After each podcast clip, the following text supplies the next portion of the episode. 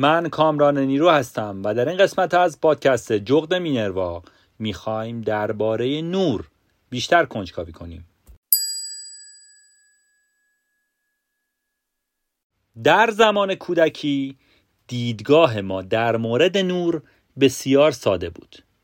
در اون زمان جهان ما یا روشن بود یا تاریک. اما الان باید بدونیم که نور پدیده پیچیده تریه و باید در مقیاس میکروسکوپی اونو بررسی کنیم.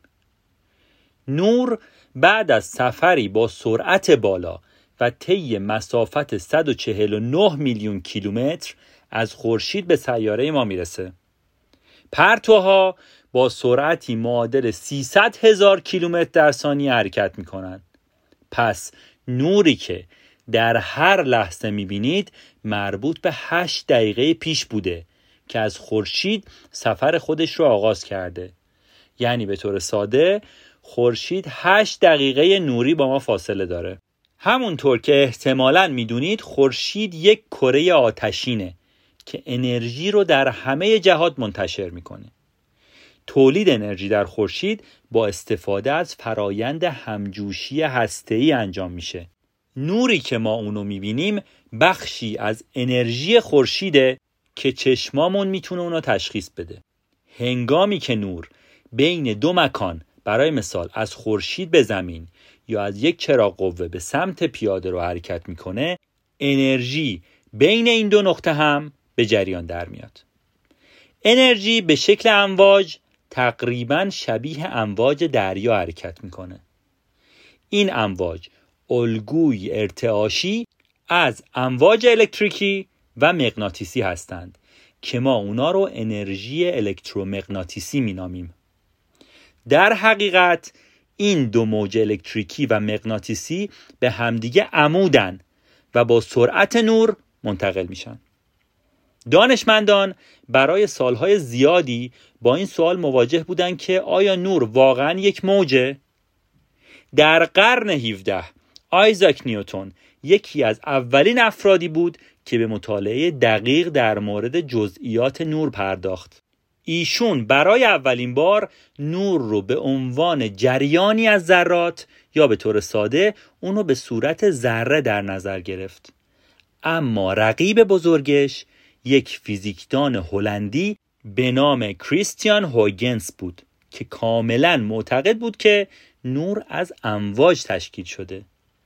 البته ادعای ذره‌ای بودن نور توسط نیوتون باعث شد که یک سری مباحثی طرح بشه که حتی امروزه هم در موردشون گفتگو میشه. در بعضی موارد نور دقیقا مثل موج رفتار می‌کنه. برای نمونه پرتوها می‌تونن از یک آینه باستاب بشن. دقیقا مشابه با حالتی که امواج دریا به صخره برخورد کرده باشن و برگردن. از زاویه دیگه نور رفتاری بسیار مشابه با یک جریان از گلوله هایی رو داره که از یک اسلحه با سرعت بالایی شلیک میشن. در طول قرن بیستم فیزیکدانان معتقد بودند که نور می‌تونه همزمان ذره و موج باشه. این نظریه تحت عنوان دوگانگی موجی ذره‌ای شناخته میشه. اگر نور رو به صورت موج در نظر بگیریم امواج نور در چهار حالت مختلف مورد بررسی قرار می گیرن. این رفتارها با نامهای بازتاب، شکست، پراش و تداخل شناخته میشن که الان می‌خوام درباره همشون توضیح بدم. واضح ترین چیزی که در مورد نور میشه گفت اینه که با برخوردش به اشیاء مختلف منعکس میشه. بازتاب. تنها دلیلیه که ما می‌تونیم اشیاء موجود در اطرافمون رو ببینیم.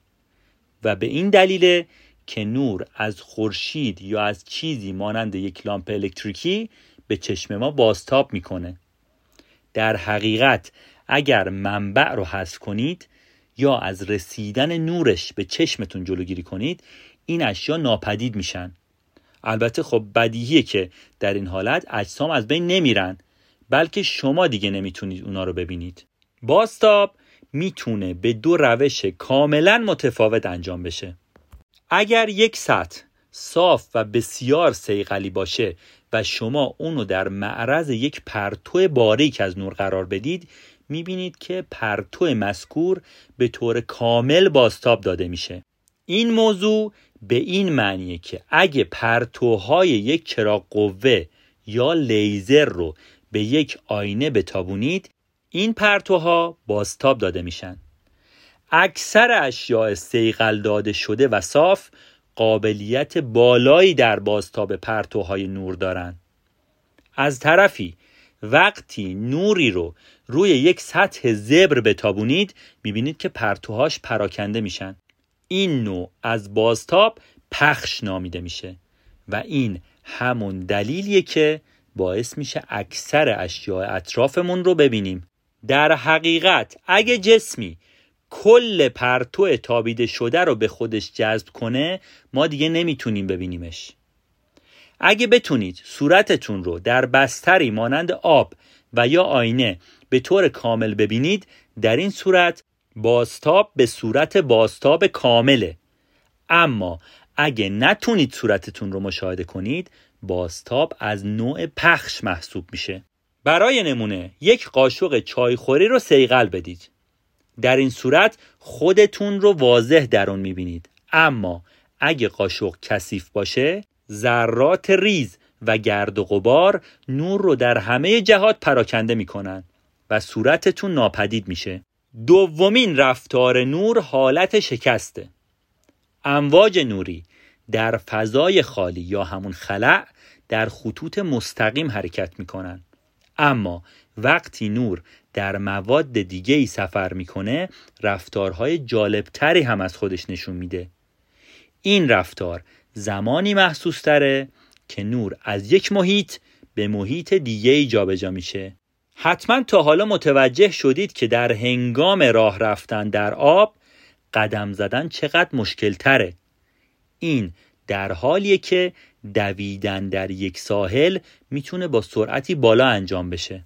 فارغ از میزان تلاشتون راه رفتن شما در آب همیشه کار مشکل تریه مایع نسبت به هوا متراکم تره پس حرکت شما باید سیالی متراکمتر رو جابجا کنه. دقیقا همین حالت در مورد نور هم اتفاق میافته. در حقیقت سرعت حرکت نور در آب شیشه پلاستیک و یا هر ماده متراکم تری نسبت به هوا کنتره. این تفاوت سرعت نور در محیط های مختلف منجر به شکستش میشه. شکست نور به نحو شگفتانگیزی کاربردیه. اگر از عینک استفاده می کنید احتمالا می‌دونید که لنزهای تعبیه شده در اون از قطعه های منحنی شکل شیشه‌ای یا پلاستیکی ساخته شدن که نور رو از اشیایی که به اونا نگاه می کنید منحرف می‌کنن خم شدن نور این امکان رو فراهم می‌کنه تا این احساس ایجاد بشه که نور از فاصله نزدیکتر یا دورتر به چشم شما رسیده. البته به نوع لنزاتون هم بستگی داره. دوربین های دیجیتال تلسکوپ ها دوربین های فیلمبرداری عینک های دید در شب و بسیاری از ابزارهای اپتیکی به همین روش عمل می‌کنن با اینکه این احساس وجود داره که نور به طور معمول در خط مستقیم حرکت می‌کنه اما می‌تونید پرتوهای اونو با برخورد دادن به شیشه های نازک یا مجراهای پلاستیکی به نام فیبر نوری خم کنید. پراش. همونطوری که گفتم امواج مثل اجسام منتقل کننده انرژی هستند برای نمونه اگه توپی به شما برخورد کنه انرژیش هم به شما منتقل میشه. اما اگه مانعی بین توپ و شما وجود داشته باشه این انرژی منتقل نمیشه. حالا این سوال مطرح میشه که چرا صدای شخص پشت دیوار رو میشه شنید اما تصویرش رو نمیشه دید البته خب اول باید بگم که چرا اصلا این سوال مطرح میشه؟ چون هم نور و هم صوت به صورت موج در نظر گرفته میشن. پاسخش در خمیده شدن امواجه. در حقیقت موج صوتی می‌تونه در اطراف دیوار یا درخت خمیده بشه و از اون عبور کنه در حالی که نور این قابلیت رو نداره. مقدار خمش یک موج وابسته به میزان زبری سطح و طول موجشه. برای نمونه طول موج و دامنه نور به نحوی که می‌تونه از موادی مثل آب یا هوا عبور کنه. به همین دلیله که میشه تصویر یک جسم رو در هوا دید. به خم شدن موج در گوشه ها و به طور کلی در اطراف مواد پراش گفته میشه. تداخل اگه نزدیک یک حوزچه آرام ایستاده باشید و با انگشتتون به سطح آب ضربه بزنید می‌بینید که یک سری موج تشکیل میشه و به صورت دایره‌ای منتشر میشن. حالا اگه به طور همزمان به دو نقطه مختلف از سطح ضربه وارد کنید می‌بینید که دو موج با مراکزی متفاوت ایجاد میشه و به تدریج رشد می‌کنن. اما این امواج در نقاط خاصی با هم تداخل می‌کنن که منجر به ایجاد یک الگوی خاصی میشه. اگه دو منبع نوری هم امواجی رو تولید کنند که با همدیگه منتشر بشن در نقطه خاصی با همدیگه تداخل می‌کنن. در بعضی از نقاط دو قله موج به هم می‌رسن و منجر به بزرگتر شدن دامنه میشن. از طرف دیگه در نقاطی دو قله مثبت و منفی به هم می‌رسن و همدیگه رو خونسا می‌کنن.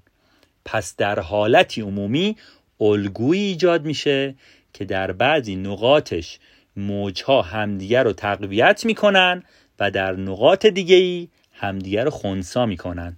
تداخل منجر به ایجاد الگوهای رنگی تولید شده در حبابهای صابون یا الگوی تولید شده در رنگین کمان میشه. البته با قرار دادن یک عدسی در مقابل نور هم میشه یک چنین الگویی رو ایجاد کرد. چیزی هم که رخ میده تداخل دو موج نوریه که از عدسی عبور می‌کنه. انرژی کمیتی نیست که از جایی به وجود بیاد یا از بین بره. در حقیقت انرژی فقط منتقل میشه یا شکلش تغییر می‌کنه. به این مفهوم قانون پایستگی انرژی گفته میشه. یک همچین تصوری رو هم ما می‌تونیم در مورد نور داشته باشیم. نور درون اتم و در زمانی ایجاد میشه که تحریک بشه. در حقیقت الکترون ها در مدارهایی در اطراف اتم در حال حرکت هستند. این مدار نشون دهنده سطحی از انرژیه. اگه به اتم مد نظر انرژی داده بشه الکترون ها تحریک میشن و به مداری با انرژی بالاتر منتقل میشن. از این جهت اتم ها تمایل بسیاری دارند که به حالت پایدارتر خودشون برگردن. در نتیجه الکترون ها انرژیشون رو از دست میدن و به حالت اولیه یا همون مدار پایینتر برمیگردن. این تغییر مدار منجر به آزاد شدن انرژی میشه. که در قالب فوتون منتشر میشن. پرتوهای نوری هم در حقیقت جریانی از ذرات بدون جرم فوتون هستند فوتون چیه؟ فوتون ذره بنیادیه که منشأ تولید امواج الکترومغناطیسی محسوب میشه. این ذره منتقل کننده تابش الکترومغناطیسی در همه طول موج هاست. در حقیقت این ذره تابش های گاما پرتو ایکس نور مرئی و امواج فرابنفش رو ایجاد می‌کنه. فوتون تفاوت‌های اساسی نسبت به ذراتی همچون کوارک یا الکترون داره. جرم ساکن این ذره برابر با صفره و به همین دلیل سرعتش در خلأ دقیقا برابر با سرعت نوره. شاید مهمترین تأثیری که فوتون در زندگی یک فرد عادی داره تأثیرش در دیدن محیط اطرافه در حقیقت بدون وجود فوتون نمی‌تونیم محیط اطرافمون رو مشاهده کنیم.